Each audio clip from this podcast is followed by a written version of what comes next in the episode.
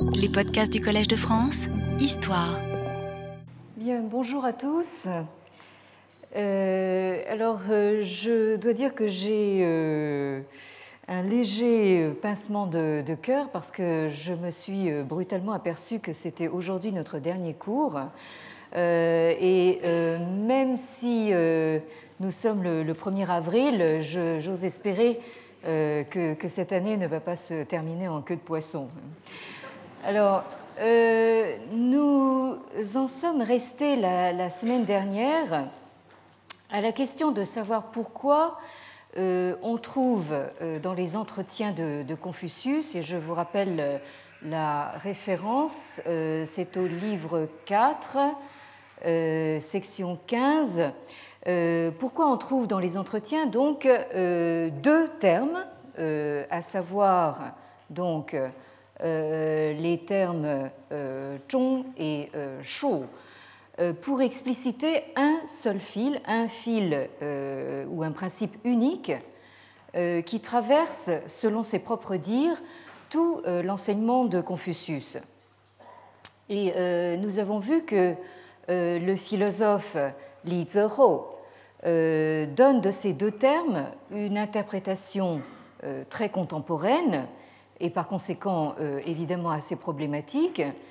Pour lui, euh, Zhong euh, illustre en effet une morale privée qu'il choisit donc de qualifier de religieuse, tandis que Shu est la mise en œuvre d'une morale sociale publique.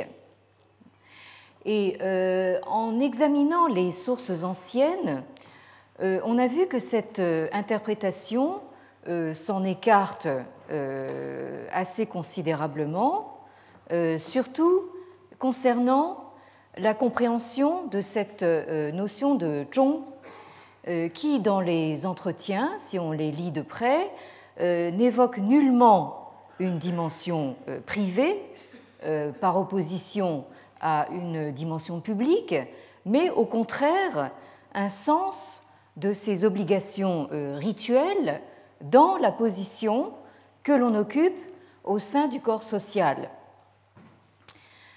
Euh, et nous avions également vu la dernière fois qu'en prenant en compte un ensemble de sources euh, datables approximativement euh, de la même époque, à savoir du 3e, 2e siècle avant l'ère chrétienne, c'est-à-dire autour du moment de constitution du premier empire euh, centralisé.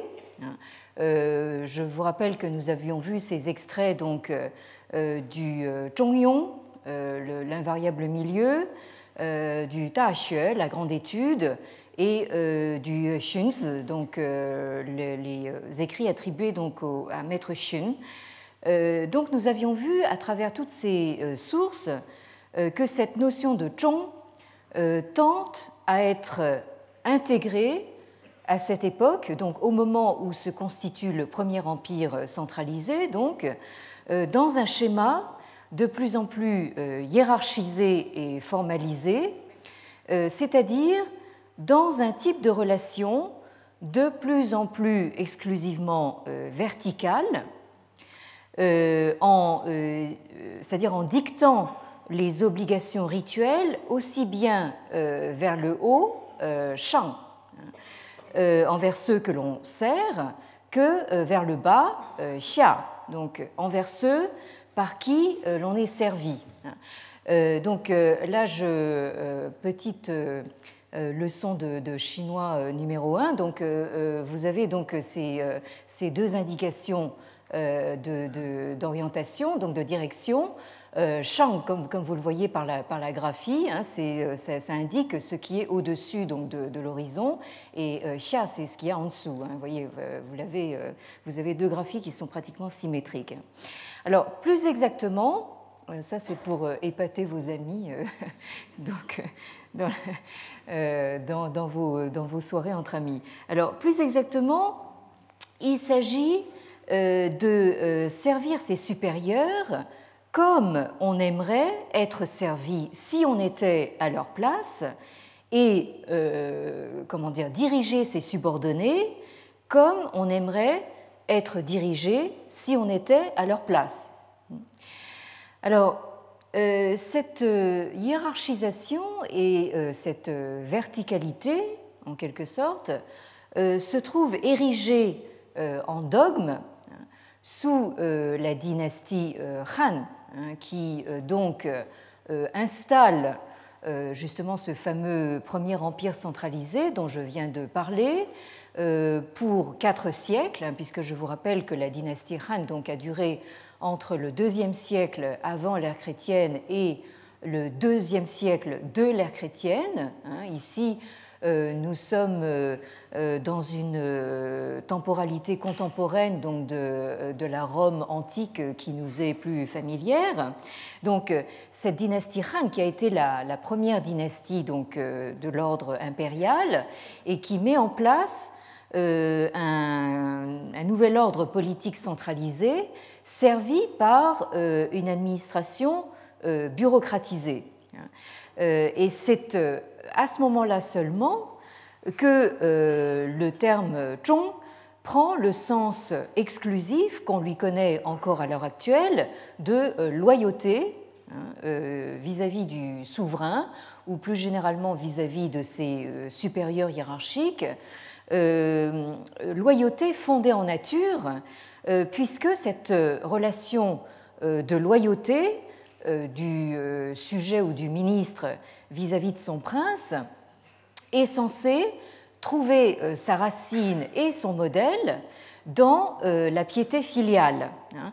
Donc la piété filiale xiao que vous avez donc ici, où vous voyez qu'il y a donc euh, en composante le, graphème en, dessous, là vous voyez euh, le, graphème zi, euh, qui désigne l'enfant ou le fils. Hein, donc Xiao indique bien là aussi à travers sa graphie qu'il s'agit donc d'un type particulier de considération donc du fils envers son père et qui donc enracine en quelque sorte la loyauté euh, du ministre envers son prince dans la relation de sang, c'est-à-dire dans la, relation filiale, la filiation euh, entre le fils et son père.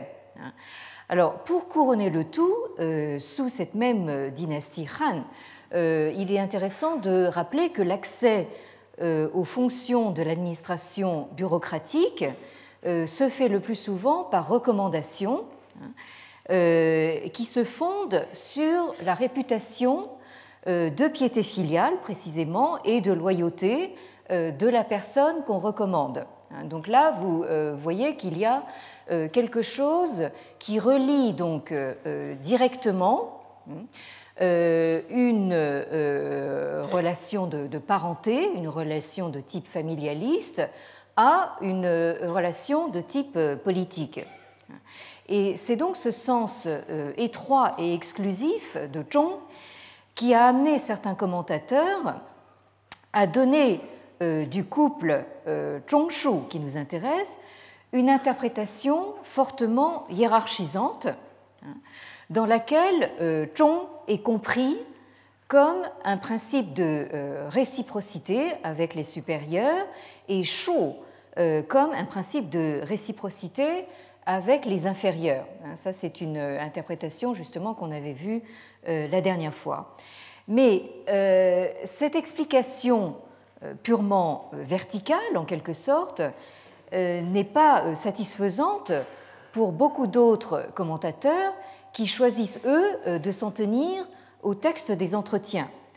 alors, en particulier parce que euh, ce type d'interprétation verticale ne rend pas compte du lien qui est affirmé à plusieurs reprises entre euh, donc le, sens de la, réciprocité, euh, cette euh, considération pour autrui, d'une part, et ren, c'est-à-dire donc le, sens de l'humain, hein, qui, je vous le rappelle, constitue le pilier central de l'enseignement de Confucius. Et à ce propos, donc, je vous euh, rappellerai donc, euh, quelques références hein, que nous avions passées en revue. Je vous les donne ici de manière, comment dire, abrégée, hein, pour bien faire ressortir justement ce lien entre Shu et Ren. Vous avez donc déjà la, la référence du livre 12, section 2, où un disciple donc vient demander au maître hein, ce que c'est que Ren. Et le maître répond donc euh, lorsque tu es euh, hors de chez toi, hein, comporte-toi comme si tu étais en présence d'un hôte de marque, d'un invité de marque, hein, donc euh, traite l'autre avec autant de cérémonie que, si c'était un invité de marque.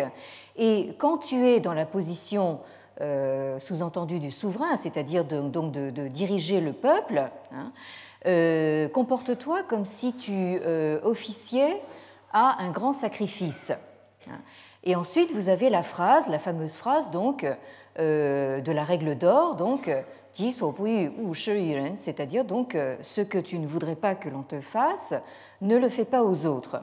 Et ce qui est tout à fait frappant, c'est que vous retrouvez exactement cette même formule à propos de Shou, cette fois-ci donc euh, au livre 15, section 24.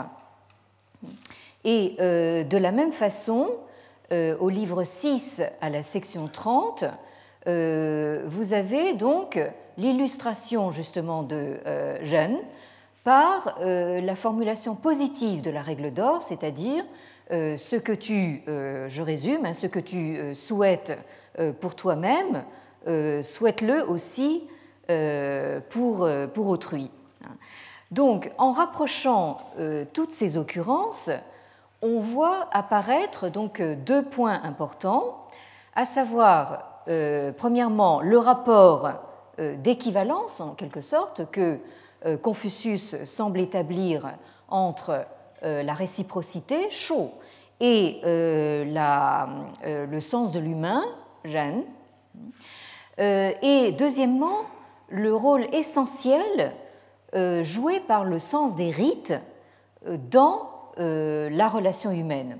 Hein, euh, chaque fois, donc, euh, vous avez cette, référence au rite. Hein, quand on est en public, donc, on, traite l'autre comme si c'était un, invité de marque, et quand on, est en position donc, dominante hein, de, dirigeant ou de souverain, donc, on, est empreint d'autant de, gravité que euh, quand on officie à un grand sacrifice. Autrement dit, euh, le sens de la réciprocité, la considération que je peux avoir pour autrui, du fait que j'ai la capacité de me mettre à sa place et d'imaginer la manière dont il aimerait que je le traite à partir de la manière dont j'aimerais qu'il me traite, Hein. Donc ce sens de la réciprocité, qui se traduit dans un comportement euh, ritualisé, est pris par Confucius comme le cœur même de la relation humaine, hein, c'est-à-dire le moteur même de l'agir moral. Et euh, c'est dans ce sens que je disais la dernière fois que la règle de réciprocité hein, euh, n'est pas simplement utilitariste, comme elle pourrait euh, le paraître à première vue. Elle, ne sert pas seulement à la vie en société, elle la rend tout simplement possible. Et nous touchons là euh, véritablement au cœur de l'enseignement de Confucius, à savoir à la question qu'est-ce qui peut constituer le moteur effectif de l'agir moral? Autrement dit, qu'est-ce qui peut bien me conduire à agir moralement? Et ça, c'est une question euh, qui a euh, constitué la préoccupation euh, centrale et constante de la réflexion confucéenne tout au long de son histoire. Alors, à cette question, il y a une réponse extérieure et il y a également une réponse intérieure. Alors, ce que j'entends par réponse extérieure, euh, c'est celle qui est prise en charge euh, parce que la tradition confucéenne appelle donc la royauté extérieure, donc Wai Wang, euh, et que nous pourrions comprendre en termes de gouvernance extérieure. Autrement dit, la réponse extérieure hein, de l'agir moral, c'est alors de la manière la plus brutale, soit par la coercition, hein, ou de manière un peu plus civilisée, donc par les institutions. Hein, euh, euh, que cette forme de coercition s'exerce soit par la force brutale ou euh, par des lois, hein, qu'elles soient religieuses, morales ou juridiques. Hein, et c'est ce que les légistes de l'Antiquité chinoise ont appelé donc fa, hein, fa c'est-à-dire la, force de la, de la loi. Euh, et ils ont en face d'eux donc les euh, Confucéens, euh, pour qui la royauté extérieure, donc le Waiwang, hein, ou la gouvernance, nous dirions, s'exerce idéalement plutôt dans le respect des rites, li. Et pour l'instant, donc, je mets en place certains termes et notions assez rapidement. Hein, euh, sur lesquels euh, j'aurai euh, largement l'occasion de revenir plus en détail dans mon prochain cours. Alors, il y a d'autre part donc une réponse intérieure hein, que les Confucéens appellent Neisheng, hein, c'est-à-dire donc la sagesse intérieure, hein, ou la, on pourrait dire la, quête intérieure d'une forme de sainteté. Hein, c'est évidemment un terme qui, pose problème, mais je dois passer assez rapidement pour l'instant. Mais euh, disons, c'est une quête intérieure d'une sagesse portée à son plus haut degré. Hein.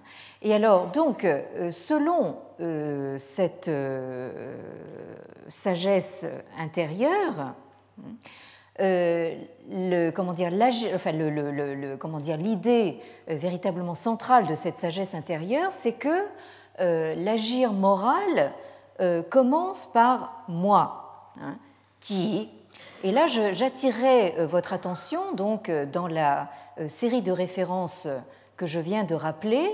Donc, vous avez constamment cette idée que le, comment dire, la, formulation de la règle d'or, qu'elle soit négative ou positive, hein, que ce soit donc euh, ne fais pas aux autres ce que tu ne voudrais pas qu'on te fasse, ou euh, désire pour les autres ce que tu désires pour toi-même, hein, euh, vous avez constamment cette idée que ça commence par soi, qui, hein, pour ensuite aller vers les autres, ou s'étendre aux autres, Jeanne.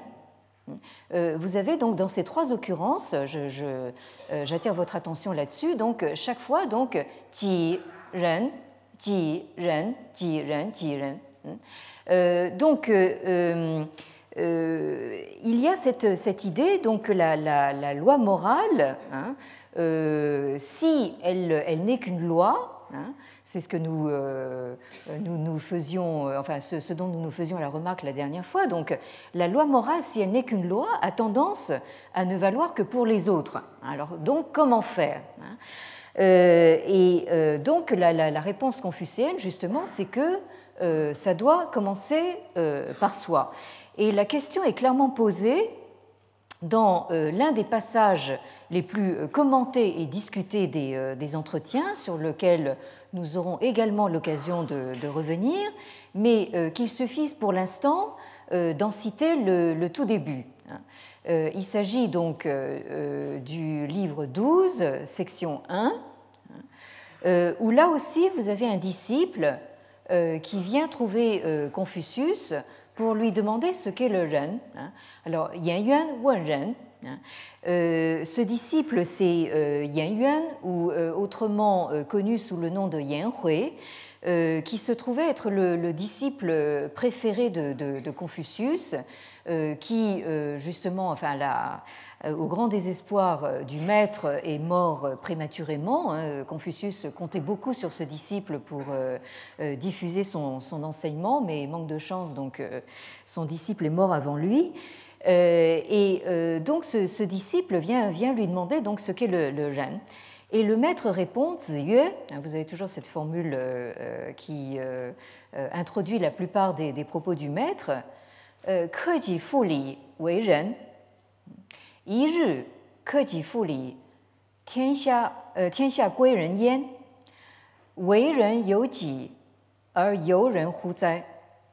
Donc le maître répond, ce, euh, je, traduis donc provisoirement de cette manière. Hein, donc se discipliner soi-même euh, pour faire retour au sens des rites, hein, euh, c'est ça, euh, pratiquer Weiren, donc pratiquer le ren, c'est-à-dire le sens de l'humain.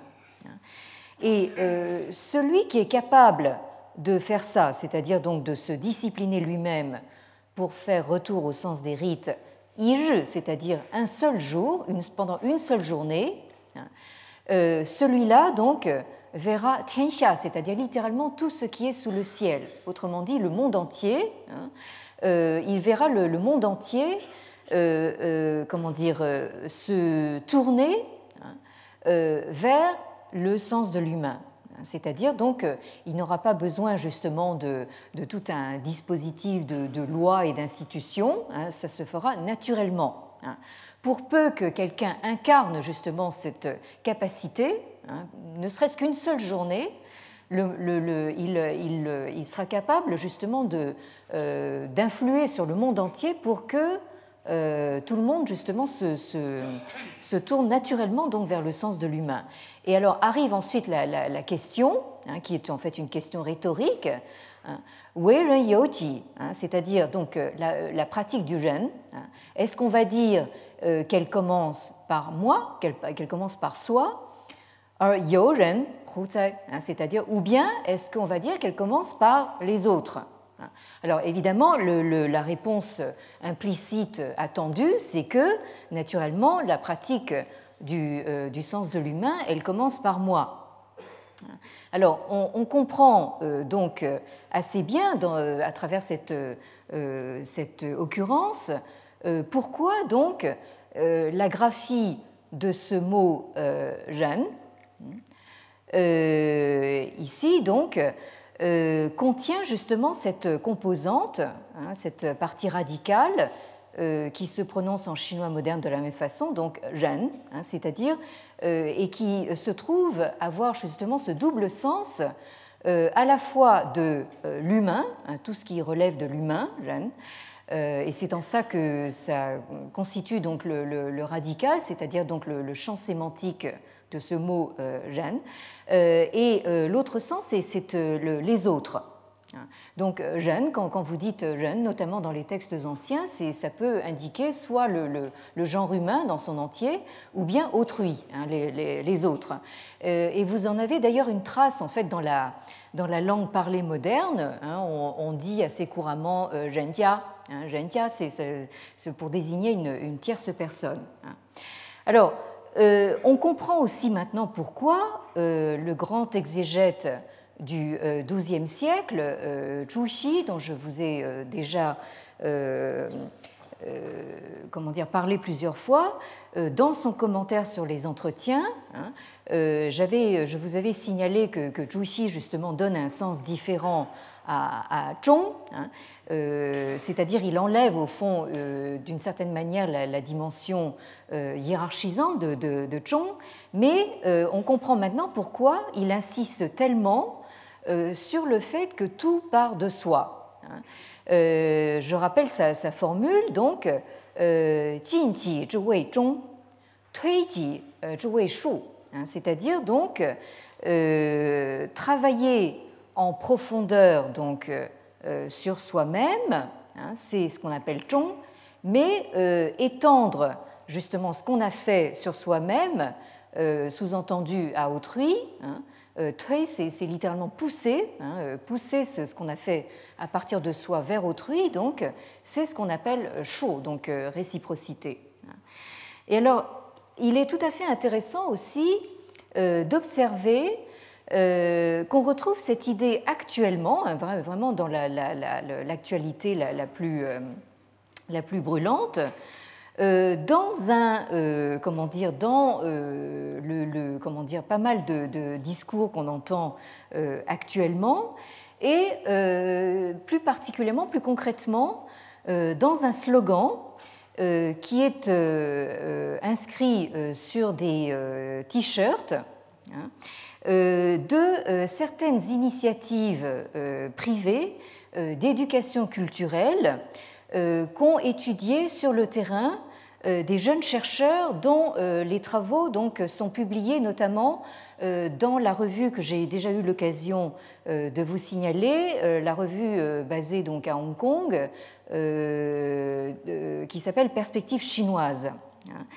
Euh, et euh, donc là, je, voulais essayer de vous montrer donc sur cette, euh, sur cette photo que j'emprunte donc à Guillaume Dutournier, qui doit bientôt justement publier son, son travail d'enquête de, sur le terrain. C'est une photo qu'il a prise donc dans une, une de ses initiatives d'éducation culturelle et alors, je, ne sais pas si vous voyez très bien. Alors, attendez. Euh, là, je crois que c'est à peu près le, maximum que je puisse obtenir. Euh, comme, euh, alors, vous voyez sûrement pas très bien. Est-ce que, est que ce serait possible de baisser les lumières? Là, j'ai l'impression qu'il n'y a plus personne en régie. bien, donc, euh, vous voyez peut-être pas très bien, euh, mais euh, vous avez donc, alors ce qui est tout à fait frappant, c'est que vous voyez donc ces, ces, gens qui sont à la fois des membres de, la, de cette initiative d'éducation culturelle, auxquels se sont mêlés donc des, des gens de la bourgade alentour, euh, qui sont donc euh, debout euh, pratiquement au garde à vous, donc devant le, drapeau, le drapeau national, hein, le drapeau chinois, hein, et alors qui portent, dont certains, alors là ce sont les, membres qui portent ce t-shirt, enfin cette espèce de casaque bleu, hein, et sur le dos, si vous pouviez lire, vous liriez donc là en gros caractères euh, c'est-à-dire la, société harmonieuse. Et alors en plus petit caractère, et vous voyez euh, que, vous avez, euh, c'est peut-être trop petit, mais vous voyez qu'il y a un effet de parallélisme hein, qui rappelle justement cette série de textes que je vous montrais la, semaine dernière, hein, ces, parallélismes extrêmement formalisés. Donc le, la Kazakh vous dit la société harmonieuse euh, euh, euh, hein, c'est-à-dire donc elle, commence par moi. Et ensuite, la phrase suivante, c'est elle commence par ma famille. La ligne suivante, c'est elle commence euh, ici, donc, à euh, alors Trangche, c'est le, nom euh, de la bourgade en question, elle commence, et la quatrième ligne, donc, elle commence à Lujiang, c'est-à-dire c'est la, commune alentour. Hein. Autrement dit, nous avons ici, sur cette, sur cette casaque, donc, un message tout à fait clair, c'est-à-dire donc l'agir moral, hein, euh, il ne commence pas par euh, une loi ou il ne commence pas par une espèce de règle générale, hein, euh, il, commence par, par moi, ici et maintenant. Hein. Donc, bon, j'ai voulu vous, vous, montrer donc, ce, détail un petit peu anecdotique, mais enfin qui, vous montre que comment dire, ce, ce, genre de perception donc, est encore tout à fait vivant à l'heure actuelle. Alors, en somme, ce couple euh, euh, semble combiner donc les euh, deux types de réponses, à la fois extérieure et intérieure, hein, c'est-à-dire donc la dimension aussi bien Wai Wang, hein, royauté extérieure, que Nei Sheng, sagesse intérieure, en les rendant totalement complémentaires. Hein. C'est-à-dire je prends conscience de la nécessité d'agir moralement, c'est-à-dire donc en termes confucéens rituellement, euh, en prenant conscience du fait que euh, mes actions ont un effet sur autrui. Exactement de la même façon que euh, les actions d'autrui ont un effet sur moi, c'est-à-dire donc dans ce fameux rapport de réciprocité. Autrement dit, je prends conscience de la nécessité d'agir moralement au moment même où euh, je prends conscience du fait que je ne suis pas seul au monde, mais que je suis d'emblée dans le lien humain. Hein, c'est-à-dire, en termes confucéens, dans le lien social qui est lui-même d'emblée hiérarchisé. Ce que je dois faire me vient chaque fois donc en situation, la situation elle-même étant créée par la nature de la relation que j'entretiens avec l'autrui particulier avec qui j'interagis euh, à un moment donné. Donc plus généralement, et euh, quelle que soit euh, l'interprétation qu'on en fait, on retrouve dans cette double exigence de Zhong et Shu, en quelque sorte la marque de fabrique de l'éthique confucéenne, à savoir l'entretien, le, maintien d'une constante tension bipolaire. Euh, je ne sais pas si vous vous rappelez, euh, mais euh, au début, je vous parlais de tenir les deux bouts. Hein, et d'une certaine manière, ici, nous rejoignons cette thématique. Hein, l'éthique confucéenne, c'est, je pense qu'elle a cette, comment dire, ce, oui, cette, véritablement cette marque de fabrique hein, de, de, vouloir justement tenir les deux bouts constamment. Et donc, on retrouve au cœur de l'enseignement de Confucius ce fameux fil unique qui relie le tout, mais euh, qui reste en tension, hein, qui reste tendu sur un axe double, c'est-à-dire un axe euh, vertical, hein, qui est euh, indiqué justement par ce caractère chong. Hein. C'est l'axe vertical de la relation euh, centré. Hein, donc, euh, vous avez cette composante chong qui, indique donc le, centre ou le milieu, et euh, en même temps donc l'axe comment dire horizontal du, du c'est-à-dire de, la réciprocité, dont je vous rappelle que la graphie hein, comporte cette composante ici au-dessus du radical du cœur, donc, et qui indique une équivalence. Hein. Donc là, nous sommes bien en fait dans une relation plutôt de type horizontal. Alors, euh, cependant, il ne faudrait pas oublier que euh, la relation entre soi et les autres est toujours à envisager dans un euh, réseau de relations obligataires et hiérarchisées. Euh, parce que j'insiste un petit peu là-dessus, parce qu'on commet souvent un contresens en partant de l'idée que la réciprocité suppose une relation égalitaire. Hein. Et ça, c'est bien un petit peu le, problème justement de l'interprétation de Li qui lui parle dans, le contexte d'une société qui est d'ores et déjà de type égalitaire. Or, euh, la conception confucéenne euh, fait de la réciprocité le fondement même de la relation hiérarchique, qui est considérée comme inscrite euh, dans la relation humaine, c'est-à-dire d'emblée socialisée. Alors, soit dit en passant, hein, et ça c'est mon petit clin d'œil donc à Kant, c'est précisément le fait que la morale confucéenne ne puisse pas se penser en dehors d'un rapport hiérarchisé qui avait euh, le don euh, d'exaspérer notre brave Kant, hein, euh, qui, je vous le rappelle, est quand même une référence majeure pour beaucoup de nos philosophes chinois, hein, à commencer par Mao Zedong-san, mais aussi Li Zihou, qui nous intéresse plus particulièrement. Hein. Alors, euh, je vous rappelle pour l'anecdote hein, que dans, son, euh, dans le cadre de son cours de Königsberg euh, sur... Alors, c'était un cours curieusement sur la géographie physique. Kant déclare que Confucius n'avait aucune notion de philosophie morale. Et, il dit ceci, donc il parle des, des, Chinois, il dit leur, leur maître Confucius n'enseigne rien dans ses écrits, hors une doctrine morale destinée aux princes. Et euh, de conclure de manière peut-être un peu péremptoire, euh, le concept de vertu et de moralité n'a jamais pénétré dans la tête des Chinois.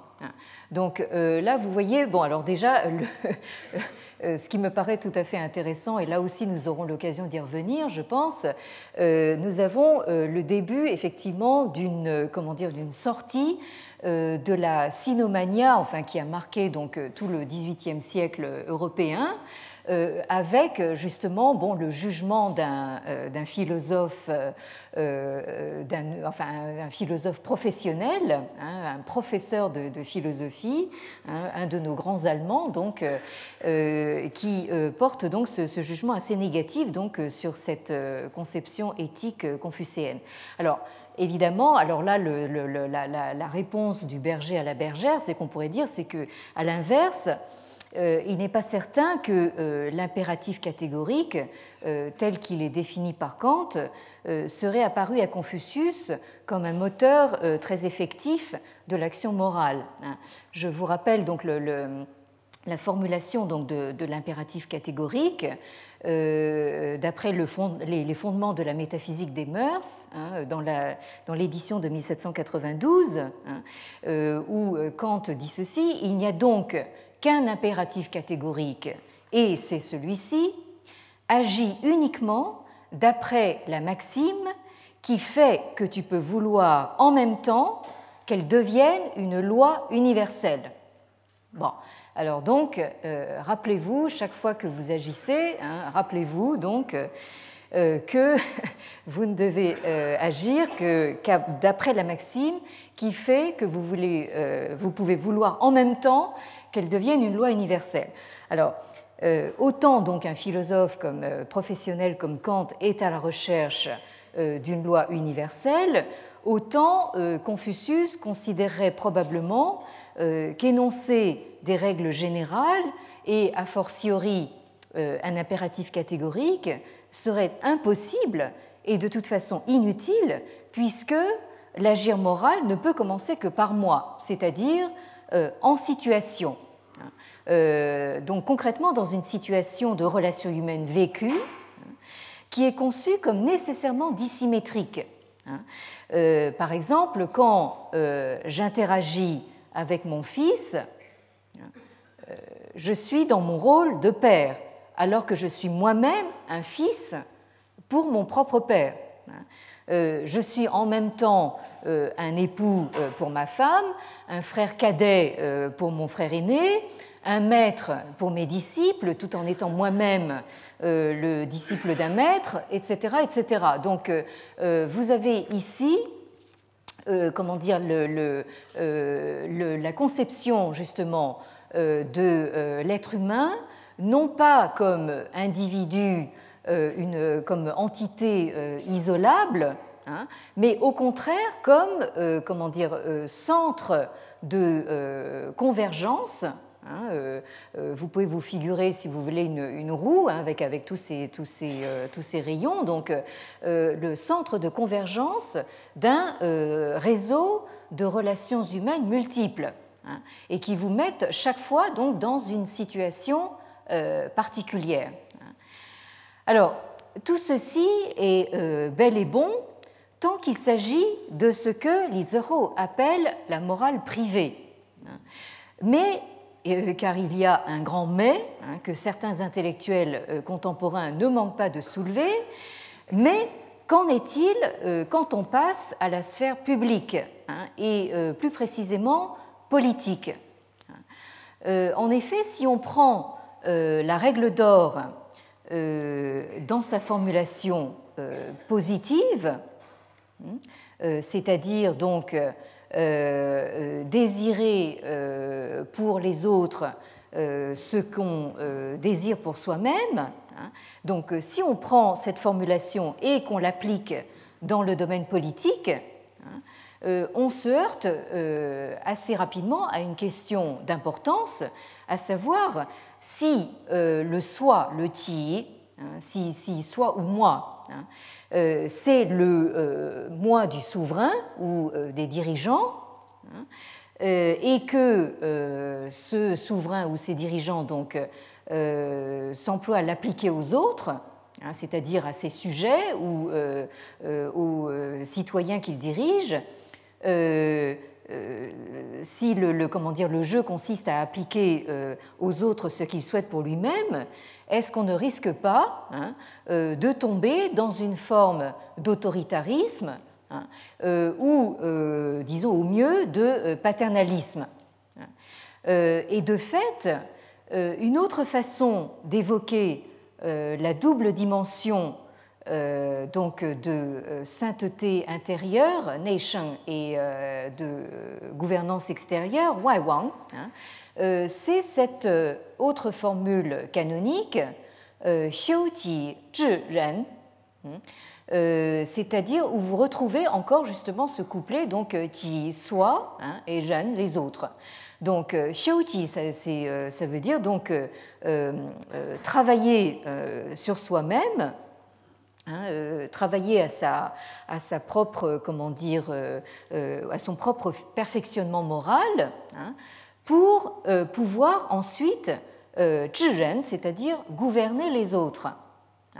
Euh, ça, c'est une, phrase euh, qui est au cœur de la pensée politique confucéenne hein, et euh, qui préconise au fond la transformation de soi-même hein, pour être en mesure justement de transformer les autres. Hein. C'est ce qui est évoqué justement dans cette expression Jiaohua Jiaohua, qui veut dire littéralement euh, enseigner, transformer, hein, et qui est censé être donc euh, la mission essentielle en termes confucéens euh, de, du souverain. Le souverain, en fait, n'est pas là pour exercer le pouvoir donc, dans son propre intérêt, hein, ni même pour exercer un pouvoir qui serait euh, euh, un pouvoir de pure euh, coercition extérieure, hein, mais il est là pour enseigner, transformer ces sujets. Hein. et donc, nous avons un idéal confucéen qui est celui d'une gouvernance fondée sur la puissance transformatrice de l'exemplarité. Euh, autrement dit, ce sont euh, à ceux qui sont en position euh, exaltée, au sens étymologique du terme, c'est-à-dire en position supérieure, haute, hein, de donner l'exemple. Hein. et c'est à ceux qui sont en bas, hein, qui, sont, qui, lui sont subordonnés, de, l'imiter. Donc le mode de gouvernement ne cherche pas en premier lieu à s'appuyer sur le dispositif des institutions et des lois, mais euh, table euh, sur le processus de transformation du corps social par euh, l'enseignement à travers l'exemple. Alors, je pense que c'est peut-être pas la peine que j'insiste lourdement pour vous faire remarquer au passage qu'à un moment où on parle beaucoup, mais beaucoup, de moraliser le politique, et même la politique plus exactement, et même l'économie, Hein, euh, ce, genre d'idée euh, reprend toute son actualité. Euh, et il me semble que dans les débats que nous entendons donc actuellement, nous, nous voyons que ça tourne beaucoup autour de la question, la question suivante, donc la morale et en particulier euh, l'autodiscipline morale. Alors, euh, il s'agit en l'occurrence des grands patrons, n'est-ce pas, enfin dans les débats euh, actuels. Donc, est-ce que l'autodiscipline morale suffit hein?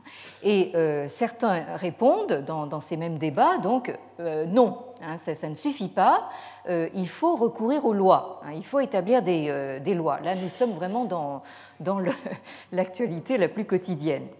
Et alors, on pourrait dire que mutatis mutandis, donc on retrouve ici euh, un débat qui en Chine est assez ancien, donc entre euh, d'un côté les Confucéens, euh, pour qui tout commence justement par l'effort moral sur soi-même et l'exemplarité attendue de la personne charismatique donc du, souverain, et de l'autre côté donc les légistes qui estiment que justement l'automoralisation n'est d'aucune efficacité et euh, table exclusivement donc sur la force de la loi. Euh, mais alors, euh, il faut bien dire que ce débat, qu'il soit ancien ou plus récent, donc suscite des échos parmi justement nos contemporains chinois, hein. pour qui justement, enfin pour certains d'entre eux, l'application d'un principe éthique qui se confondrait euh, avec un mode de gouvernance politique hein, suscite de fait une, critique. Hein, c'est-à-dire c'est, cette, cette, confusion, hein, cette identification finalement de principes éthiques avec des principes politiques euh, fait éminemment euh, problème. Hein. Euh, et notamment donc pour justement les milieux modernistes et libéraux de, la Chine actuelle. Alors ces milieux libéraux, eux, se réfèrent au modèle politique libéral qui est fondé donc sur le règne de la loi hein, et précisément sur la différenciation, hein, et ça euh, c'est un terme qui revient très souvent en fait dans les, euh, euh, dans les débats intellectuels en Chine aujourd'hui, donc sur la différenciation des sphères morales et politiques. Hein.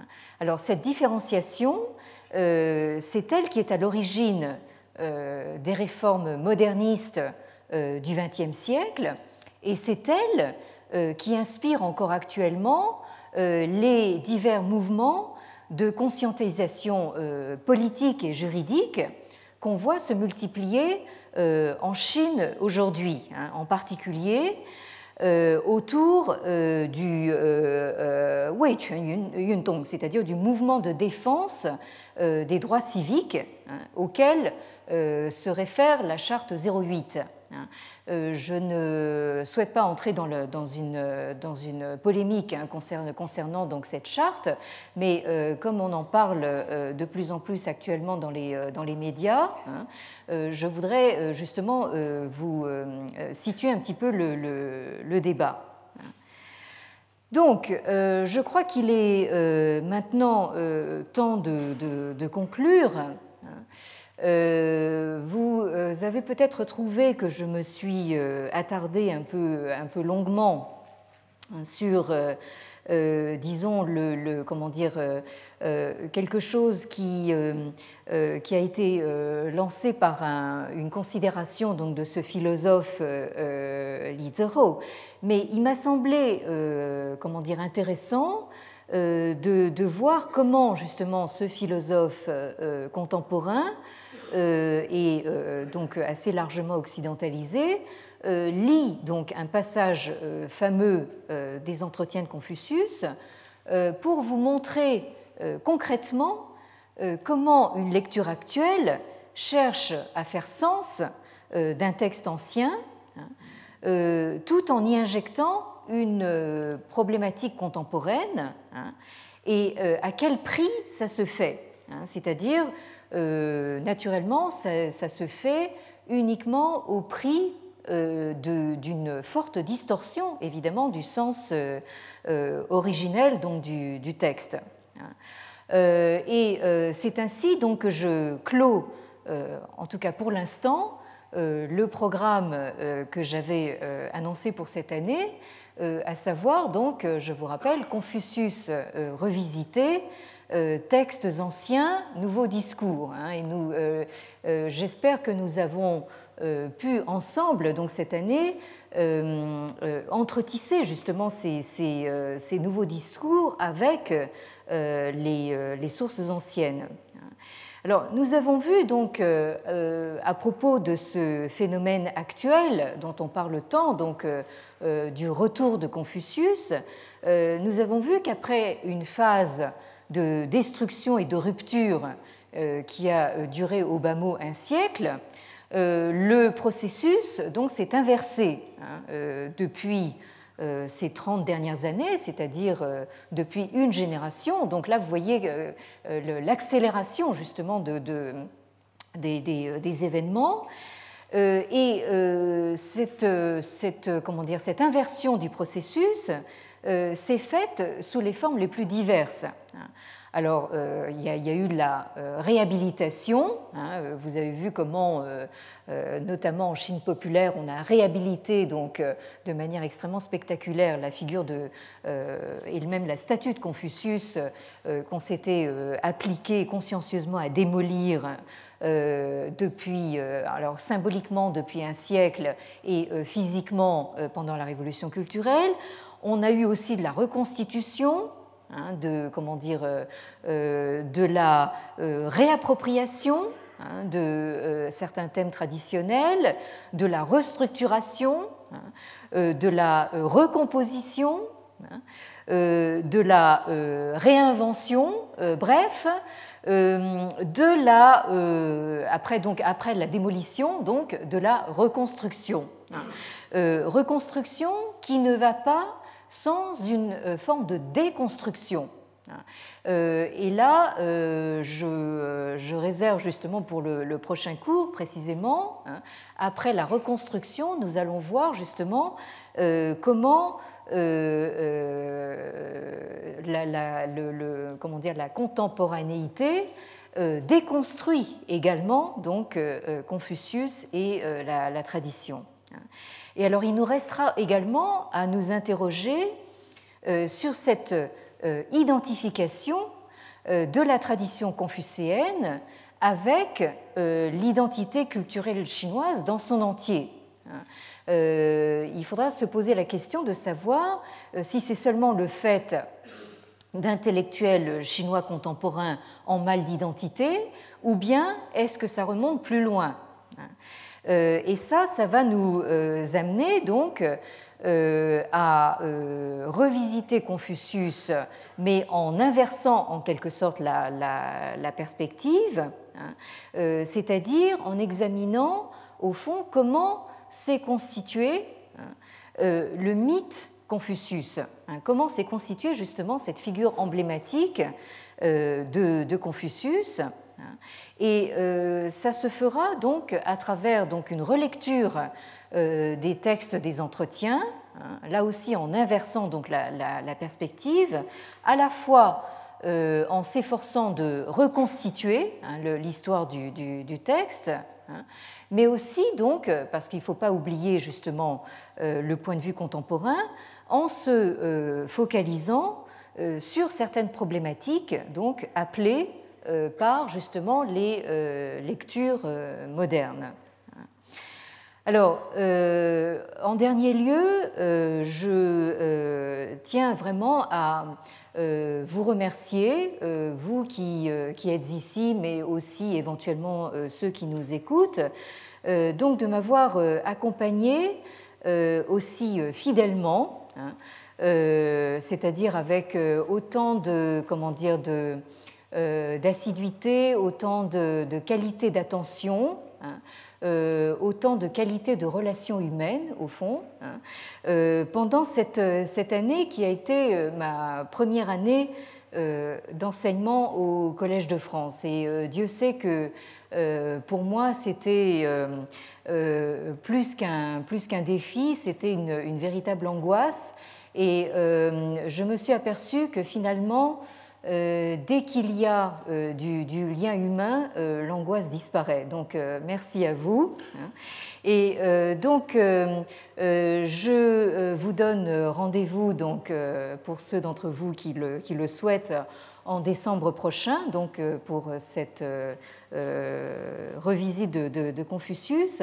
nous aurons peut-être une occasion plus proche de nous, de nous revoir à la, autour de la conférence de Madame Michael Nyland, qui est euh, une de mes euh, excellentes collègues américaines, donc de l'université de Berkeley en Californie, qui viendra ici même le 23 juin nous parler donc de la naissance du classicisme en Chine. Hein, donc, euh, euh, qui établira sans doute justement ce, lien euh, auquel j'ai fait allusion aujourd'hui entre la Chine des, Han et notre Rome antique. Merci encore à vous et à bientôt j'espère. Retrouvez tous les podcasts du Collège de France sur www.collège-de-france.fr.